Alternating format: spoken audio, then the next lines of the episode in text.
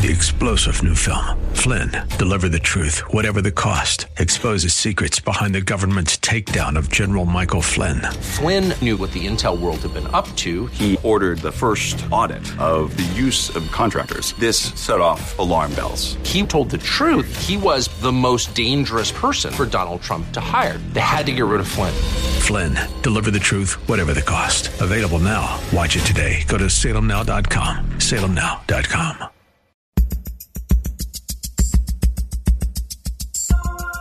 It's Lifeline with Craig Roberts. He's the host of Northern California's longest running conservative talk show. He's a man with a message, a conservative with compassion. He's Lifeline's own Craig Roberts. Well, thank you, sir. And here we are in five minutes after the hour of 5 p.m. on your basic Wednesday, the 8th day of July. And as we've reached the uh, midpoint in the week, hope you're having a good one. Pardon me so far. and We'll try not to cough in your ear. It's it's not COVID, it's allergies. And I tell people a year ago at this time, if I coughed because of allergies, I got sympathy. Now today, I just get stares.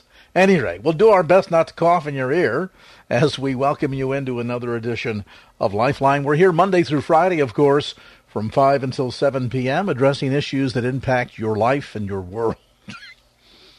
Got a special guest we're going to meet in just a moment, but I want to clear the air quite quickly, if I might, here at the top of the program, sort of set the record straight. And I would suppose that, um, suppose at a, at a level, um, these sorts of lessons ought not to be necessary amongst thinking adults, but sometimes even adults don't think. And there were some comments made on the program during my absence last week pertaining to face masks, somehow couching this as a constitutional issue and a violation of freedom and rights and things. And I thought, well, that's a weird way to deal with a health pandemic that's claimed 130,000 American lives. I think we've just broken the um, 3 million mark in terms of the number of Americans that have been exposed to COVID 19. So I did a bit of research. Looked at research done at John Hopkins Hospital University. And here's what I'll tell you in short order. There are five basic myths surrounding face masks that I want to debunk once and for all here for every adult that's listening. First off, the myth that face masks cause carbon dioxide poisoning. Well, the truth of the matter is, medically, while masks might be uncomfortable, they are not airtight. They are designed to allow air in and out. Therefore, they can't hold carbon dioxide. Masks, even the N95 used by healthcare professionals that have smaller pores than their cotton counterparts, do not deplete oxygen levels. Pulmonologist Uh, John Hopkins calls this myth illogical. In fact, they conducted a test and found no significant change in oxygen saturation between mask, no mask, N95, cloth masks, etc. However, the doctors did conclude that likely what's happening here, if a person seems as if they're hyperventilating because they're not getting enough oxygen, that it's likely anxiety, but it's certainly not carbon monoxide. Second, the myth that people with respiratory issues shouldn't wear masks. There are no, repeat, no known reports that masks can cause asthma attacks. Again, pulmonologists saying that people might be getting anxious about wearing a mask, but there's absolutely no medical evidence to support the claim that masks cause any sort of respiratory issues. Myth number three face masks are useless if you're not sick with COVID 19. Now, while the coronavirus pandemic first hit the U.S., we were encouraged not to wear masks for one reason they were in short supply and they wanted to make sure that every mask that was out there was available to medical workers so that they would have enough equipment while fighting on the front lines. The reality is masks help prevent spreading of the virus to each other, especially for those who were asymptomatic.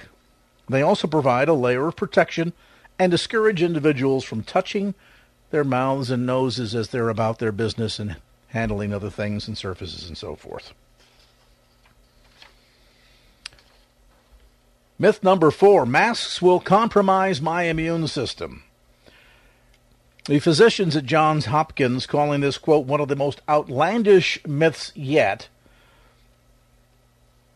suggest that somehow by Americans not exposing themselves to germs, it will weaken their immune system and lead to the next wave of coronavirus outbreaks once the states have fully opened again. While experts say the idea is incredibly dangerous and the exact opposite of how healthcare professionals are trying to contain the ongoing pandemic. So it doesn't compromise your immune system wearing one, but if you go out and you're exposed to COVID 19, it will compromise your immune system by not wearing one. Last and my final point myth number five Mask mandates infringe on constitutional rights and stores can't make you wear them. Well, I am afraid that the Constitution, the Supreme Court, going back over 100 years, happen to disagree with you on that point if you happen to be one of those that takes that position. People have attempted to get around these requirements of wearing masks by doling out fake cards and even flyers claiming that they have a physical or mental condition covered by the ADA. The cards, which perhaps you've seen, carry a red, white, and blue eagle logo and are about the size of a business card, slightly larger, and state that wearing a face mask, quote, possesses a mental and or physical risk to the cardholder and warns that any business that does not comply will be reported to the Freedom to Breathe Agency, which is something that apparently is not at all a branch of the United States government, but something operated out of somebody's bedroom. Yeah. June 30th, the Department of Justice, that would be Bill Barr, released a statement about the fake mask exemptions, stating that the ADA does not provide, quote, a blanket exemption to people with disability from complying with legitimate safety requirements issued by authorities. And in fact, by the way, stores can absolutely refuse service to someone without a mask. Just the same as they can issue and enforce a policy that says no shoes, no shirt, no service. Now, a store refusing to service, say, a restaurant or a grocery store refusing service to someone who refuses to wear a mask is compelled to provide a reasonable accommodation, such as somebody who chooses not to wear a mask going into the grocery store can instead order their groceries online and pick them up at curbside service. But there is absolutely no teeth to any law that suggests that there is a violation for insisting that somebody wear a mask. Same likewise by, by the way, conceptually regarding cigarette smoking. And the cigarette smoking, just like wearing a face mask, mask, by the way, is not put in place because it's trying to protect the person smoking any more than it's trying to necessarily protect the person who is wearing a mask, though it certainly has that function. And I say that because if there are those that choose to put their own life at risk, well, um, don't agree with you, but I guess you have the freedom to do that. What you don't have the freedom to do is to make up stories about the Constitution, try to wrap this in the flag and suggest that there's some law being broken here by insisting that you wear a face mask any more than it's unconstitutional for a state government, a city, or a restaurant to say that you may not smoke inside of a restaurant. Now, if you're a lifetime smoker, telling you not to smoke during lunch is not going to stop you from getting lung cancer, but it is designed to protect the lives and the health of other people eating at said restaurant. And so, if somehow you have gotten caught up in the whirlwind that suggests that there is some constitutional right, there's some law that you have, it's a violation of your First Amendment rights, freedom of speech. I mean, I some of the excuses that I've heard are so far fetched and so devoid of any notion of sanity or reality. It's laughable. But be mindful that a 1905 Supreme Court decision on the very issue of wearing face masks during a smallpox epidemic in America upholds the fact that, yes, indeed, the government authorities, if doing so, in order to protect the health and welfare of its citizens, may cause you to wear a mask in public, and a store may legally refuse to serve you if you refuse to wear a mask inside of Stead store. I hope that settles this issue. All right, let's take a time out. We're going to meet our guest. We're going to talk about a shocking rant caught on video once again. You ever notice how the invention of the video camera is creating so much trouble for racists? Well, created trouble for another one We'll tell you more about that and dive deeper into this issue of where America is at today in the racial divide and how uniquely and specifically the church can be doing something to change all that. Dr. Jerry Buckner joins us next, right after we get you an update on traffic. We'll head over to the KFAX Traffic Center here at 516 for the latest.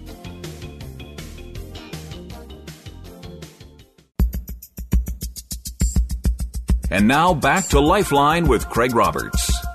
The advent of the uh, video camera that we have strapped at our sides in our cell phones uh, has not only become a huge convenience when you want to snap photos at the last minute, you don't have a camera handy, has also become a wonderful tool apparently in recent years for outing racism in America today, as it did over the 4th of July holiday in Carmel Valley where there a restaurant has been flooded with praise following a viral video in which a server ordered a customer to leave after he made multiple horrific, unrepeatable on the radio racist comments unprovoked toward a group of Asians, an Asian family, they're celebrating a birthday. So here's what happened. It occurred Saturday when a family dining at Lucia Restaurant in Monterey sang happy birthday and took family photographs. We've all done that, right? Well, the man apparently didn't like the fact that the people at the table across from him were enjoying themselves and told the family to go back to wherever expletive deleted Asian country you're from. And it just got worse from there. The man has been identified as the CEO of Solid 8, a uh, cloud computing company based in San Francisco, Michael Lofthouse. Mr. Lofthouse, having been caught, of course, issued the obligatory, well crafted by the promotions department, apology stating, quote, My behavior in the video was appalling. This was clearly a moment where I lost control and made some incredibly hurtful and divisive comments. I would like to deeply apologize to the Chan family. I can only imagine the stress and pain that they feel. I was taught to respect people of all races, and I will take the time to reflect on my actions and work to better understand the inequality that so many of those around me face every day. Close quote. Now, least you think this is just another angry white American. Uh, he's actually himself an immigrant to this country from Great Britain.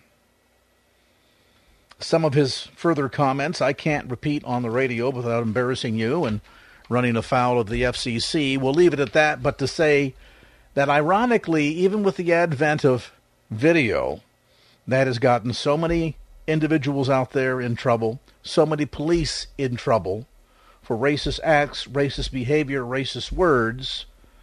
Oddly, some people, for some reason, just can't control it. It's almost as if their hatred toward others that are different than they is something that they just seemingly cannot control. With some insights, we're joined now by a very dear friend for many, many years. You know him as a familiar voice on KFAX as the host of Contending for the Faith, heard Saturday evenings at 7 p.m. right here on KFAX. He is also the pastor of Tiburon Christian Fellowship and always a privilege and honor to have Dr. Jerry Buckner join us on the program. And Dr. Buckner, welcome.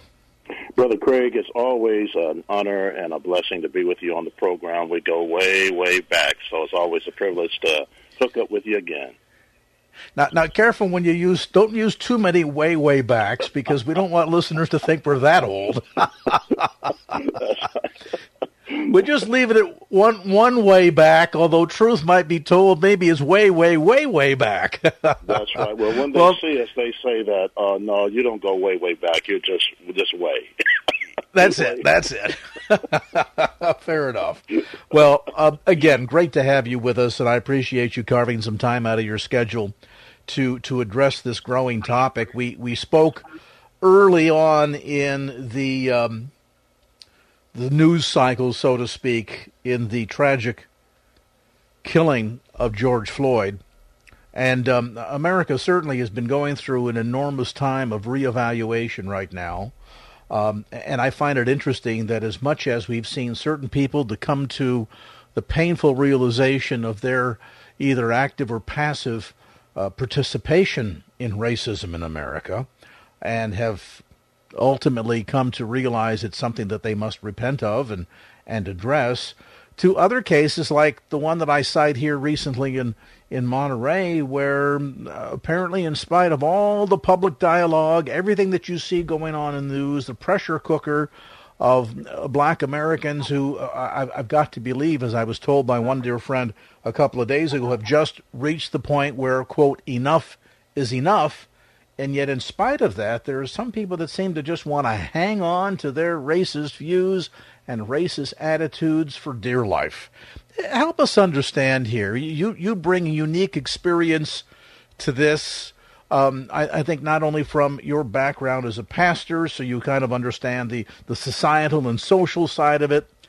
As an African American yourself, you have history with this, as well as being a doctor and working in the, the field of religious studies, um, where you can bring some spiritual perspective to all of this. So I guess my first question is, as we try to understand sort of the, the roots of, of racism, uh, is this a social problem? Is this an institutional problem? Is this a spiritual problem? Is it all of the above? Well, I would say, Craig, that's a good question. It all begins with a spiritual problem. Uh, the world today is in a delusional state. And the Bible tells us in Second Thessalonians chapter 2, uh, because they rejected the truth, that God will send them strong delusions that they would believe a lie than the truth. So there's people all around us from all different races and ethnicities who uh, believe uh, to be racist is a good thing, and then there's others who are trying to solve the problems of racism. And then there's others who are isolating when it comes to the issue of racism and being quiet and saying nothing. Uh, and so it is a, a spiritual problem, but it's deeper than even using the word spiritual it goes back to a three letter word, and that is S I N, sin. And that is the root problem. And we have people all around us today, from the, the White House to the ranch house, and those who have no house, and even the church house, that is trying to put a band aid over uh, the problems of racism and lawlessness, and it's not solving the problems. Until we get to the root, we cannot bear fruit. I'm writing an article on this right now for the Bakersfield, California.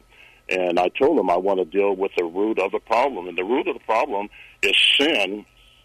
And sin always has a way of alienating us from God and also our fellow man.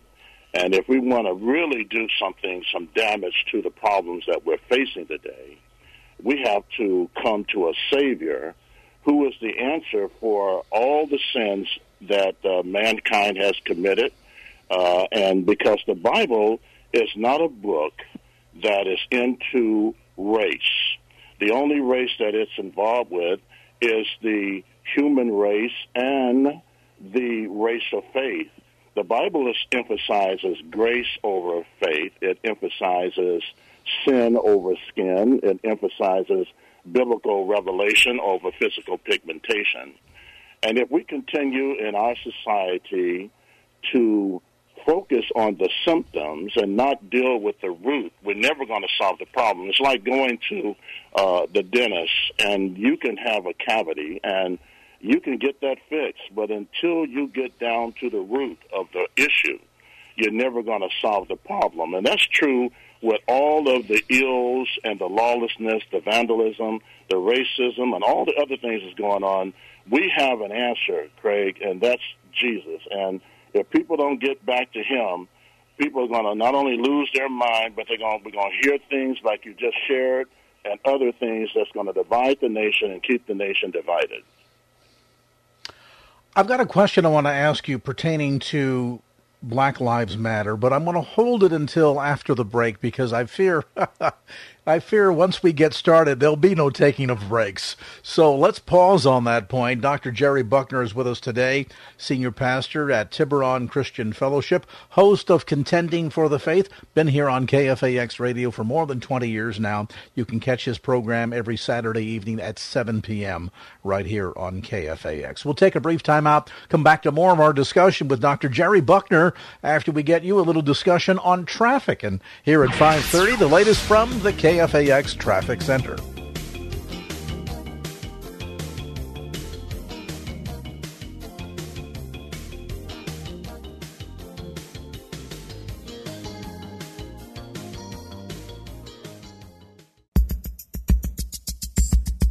And now back to Lifeline with Craig Roberts. All right, welcome back to the conversation. Our honor today to have Dr. Jerry Buckner join us. He, of course, senior pastor at Tiburon Christian Fellowship, and the host of Contending for the Faith, a broadcast ministry heard Saturday evenings at 7 p.m. right here on KFAX. Dr. Buckner, you might have heard the news uh, that over the weekend, two residents of the city of Martinez here in the Bay Area now facing multiple charges after defacing a Black Lives Matter mural in front of the city's courthouse. Charges are now being brought by the Contra Costa County District Attorney's Office against 42 year old Nicole Anderson and 53 year old David Nelson, including three misdemeanor counts, including one of a hate crime. The pair were witnessed on Saturday, July 4th, using a black um, roller you'd paint the house with to cover up the mural which had been permitted by the city. What is it about the sense of wanting, we've heard this phrase cancel culture lately. What is it about the sense of wanting to cancel the phrase Black Lives Matter? And when you hear the rejoinder that we're often hearing crop up that seems to be, a, at least on the surface, an attempt by some to be a, I don't know, an equalizer, when they retort with somebody says Black Lives Matter, they retort with, well, all lives matter, which certainly at the core is a truism. But but is a statement like that in your mind and your experience an attempt to try and and bring about a great equalizer and, and, and issue a truism, or is it an attempt perhaps in another fashion to try and take something away? Well, that's a good question. Um, again, we we can never find the answers to our problems in the world. All it does is escalates the problems uh, when we get into uh, Black Lives Matter, White Lives Matter, Yellow, Brown Lives Matter, because what it's going to do is generate a lot of heat and virtually no light. I think the greatest thing that we can do is say, uh, Jesus matters, amen. And we need to say uh, the Christian life matters because when we live that Christian life, uh, we're going to love uh, not only our brothers and sisters in Christ, but we're going to love our enemies. And love is the thing that will cause us and the police department and those who are on the force that are racist to uh, uh, get rid of racism. The way we're going to get rid of racism and coloring this and coloring that is for people to really have a relationship with Jesus and to surrender their lives to Him and you know, when I when we talk about Black Lives Matter, uh, you know, uh, the co-founder, one of the co-founders said that uh, she was Marxist, and you know, Marxism is uh, the opposite of Christianity, and uh, and you know, when we also talk about Black Lives Matters, uh, it's uh, a focus that's primarily dealing with the issues that are facing uh, police brutality from a white officer. Now, uh, the if we were really involved with Black Lives Matter, we wouldn't limit it ourselves to just the brutality of a white officer upon a black person.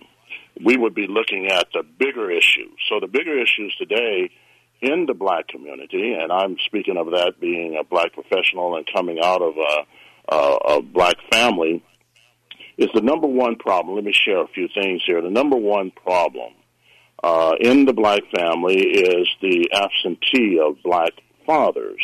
Missing from many African American families, there is a number of numbers up to about seventy percent of children growing up without father figures in the home, and then uh, secondly, seventy five percent of all children in the black family are born out of uh, wedlock, and they don't have a father. And thirdly, uh, black kids are a, a child not just a black child raised without a, a dad is five times more likely to be poor and commit series of crimes. And number four, and uh, and along with this, without a father, nine times more likely to drop out of school.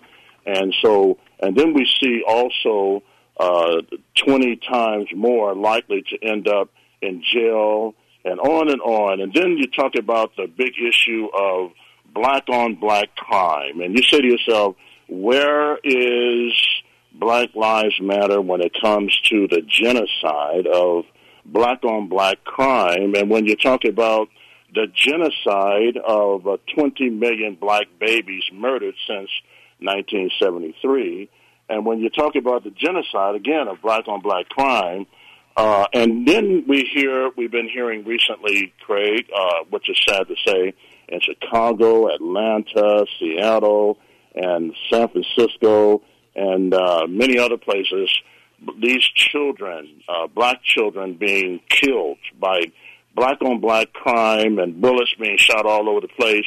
And then when you talk about the issue of uh, the uh, chief of police there in St. Louis, uh, Chief Dorn, who was shot down brutally, and then one of my friends that was a, a federal officer uh, in Oakland uh, was guarding the federal office, and he was gunned down. Uh, and you say to yourself, where are the Black Lives Matter? Uh, when we start to be involved with uh, Black Lives with uh, an agenda and a motive behind it, and you say to yourself also, where is the, when these bigger issues happen, where is the Al Sharpton and where are the other leaders and where are even the church leaders? Uh, we have to say to ourselves, we have a serious problem uh, when we are not addressing uh, these issues that is on a bigger scale. So if we narrow it down to saying uh, black lives only matter when a police it kills a black, I mean that's a small percentage in relationship to all the stats that I just gave you. So uh, we uh, have to look at this thing on a deeper le- level, and the only way we're going to solve the problems of our world today is to solve it uh, in uh, Jesus Christ.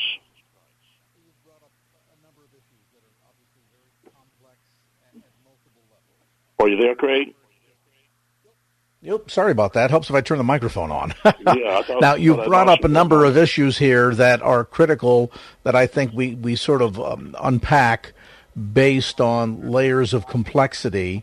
Um, first off, to, to part of the point that you made pertaining to Black Lives Matter as an organization, uh, that it's absolutely true. Uh, many of the principles in terms of the organization, Black Lives Matter, do seem to spin on highly socialist, Marxist ideas. And so I think we need to be careful in terms of delineation between a movement as an organization versus a principle in terms of how those outside of the black community treat our fellow citizens.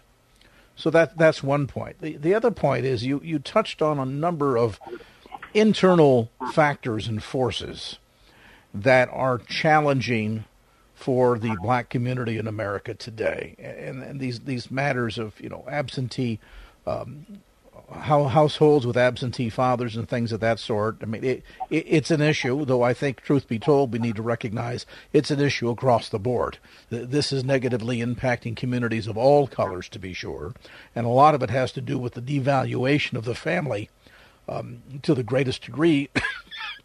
pardon me, within American society today. But I think the the other issue here is that there are things inside of the black community that the black community is going to have to do for itself to address these issues as sort of a matter of uh, internal housekeeping, so to speak. But then, too, are there not, Dr. Buckner, external forces and factors that are, in a sense, contributory to all of this? I mean, in other words, uh, if if you have been consistently put down over centuries and told you're you're not of equal worth, you're not of equal value, uh, to the rest of us. There, there's something that is defective you, of you, either in terms of of um, uh, mental capacity or intellectual capacity or moral capacity, things of this sort. I suppose at a certain level, why would we be surprised when people, having been exposed to that kind of nonsensical, non-stop mantra over decades and decades and centuries in this case, that to a great degree you sort of begin to believe the lie and all of a sudden find yourself participatory in it. So, speak, if you would, to that issue of some of the external forces and factors. For example, I, was appalled to find out the shocking number of statues that we have in this country dedicated singularly to people that were leaders in the Confederacy. Now, these are statues that have been erected to people who gave, in some cases, of their lives to fight to tear the country apart in an effort to try and secure their right to own people. And so I, I think just in terms of a day of reckoning with our own history, we need to recognize the Confederacy is on the losing side, not the winning side, and what they stood for is not anything that's emboldened in the principles and ideals of the Constitution or the Bible, for that matter. Oh yeah, absolutely. And uh, you know, it's uh, interesting you bring up all of that because uh, again, uh, you know, I believe that uh, when we talk about Black Lives Matter, uh, and we also have to include something that's manipulating uh, the Black Lives Matter and uh, and a lot of the other movements is uh, Antifa and uh, the Boogaloo that was involved with. These are extremist uh, terrorist groups that get in the mix of all of this uh, craziness and rioting, and they are the ones that brings over the bricks and brings over the uh, you know clubs and all the other stuff. But I think you have another issue too uh, with uh, Craig uh, white guilt. Uh, this is a, a, a, sad day in which we're living in, uh, where the Black Lives Matter and uh, many other movements are creating this white guilt upon the whites. And let me kind of give an example. recently, and this is sad to hear, that the uh, leader of the Chick Fil A, uh, Dan Daniel Cathy, uh, he was out in the public, uh, literally down on his knees, uh, shining the shoes of black people. And he says, This is what we need to do. This is the leader of Chick fil A. And then you had some uh, white people, black, not, not black, but white people that were a woman and a man, and many other whites came along, and they were actually kissing the boots of the black Hebrew Israelites. you know, and this is all goes back to that white guilt, and they parade on that white guilt, and uh, it uh, many whites fall victim of it, and even many of us blacks fall victim of it, and we start to feel guilty about certain things, and we need to remember that if we fall into this spirit of victimization and let systems that is non-Christian feed into our pain and create a sense of guilt, and then they profit off of it because a lot of these people will not be involved with other things going on unless there's a profiteering going on. So this is uh, what is happening today, Craig, is this guilt thing upon whites and the guilt thing upon black too, and getting them to feed into this victimization. And we have to remember that Jesus has made us free. He said, "You'll know the truth, and the truth will make you free." I think it was uh, uh, Shelby Steele of the Hoover Institute. He said, "You know what? We are free. Start to live in that freedom, and we are a great people. Even though we went through four centuries of this, we're a great people. When I think about my own life, you know, I came up with uh, a single parent mother, and didn't she work uh, doing domestic work? But she instilled in us Jesus, and she said, "You can do whatever you want to do," and we went for it. And look at this: I've achieved a doctorate degree. We are free people. That's what Martin Luther King said. Free at last, free at last. Thank God Almighty, we are free at last. And all the rioting and all the violence, Martin Luther King would turn over in his grave if he literally saw the stuff that was going on because he was all about nonviolence. Jesus is about that. And so we have a world today that's going in the opposite way of Jesus, and this will bring the judgment of God. If we don't repent and turn back to God, we will experience a judgment upon us like we've never experienced before. We're visiting today with Dr. Jerry Buckner. He, of course, is the host of Contending for the Faith. You catch his program every Saturday evening at 7 p.m. right here on KFAX. We'll take a brief time out now, get you updated on some traffic from the KFAX Traffic Center at 550.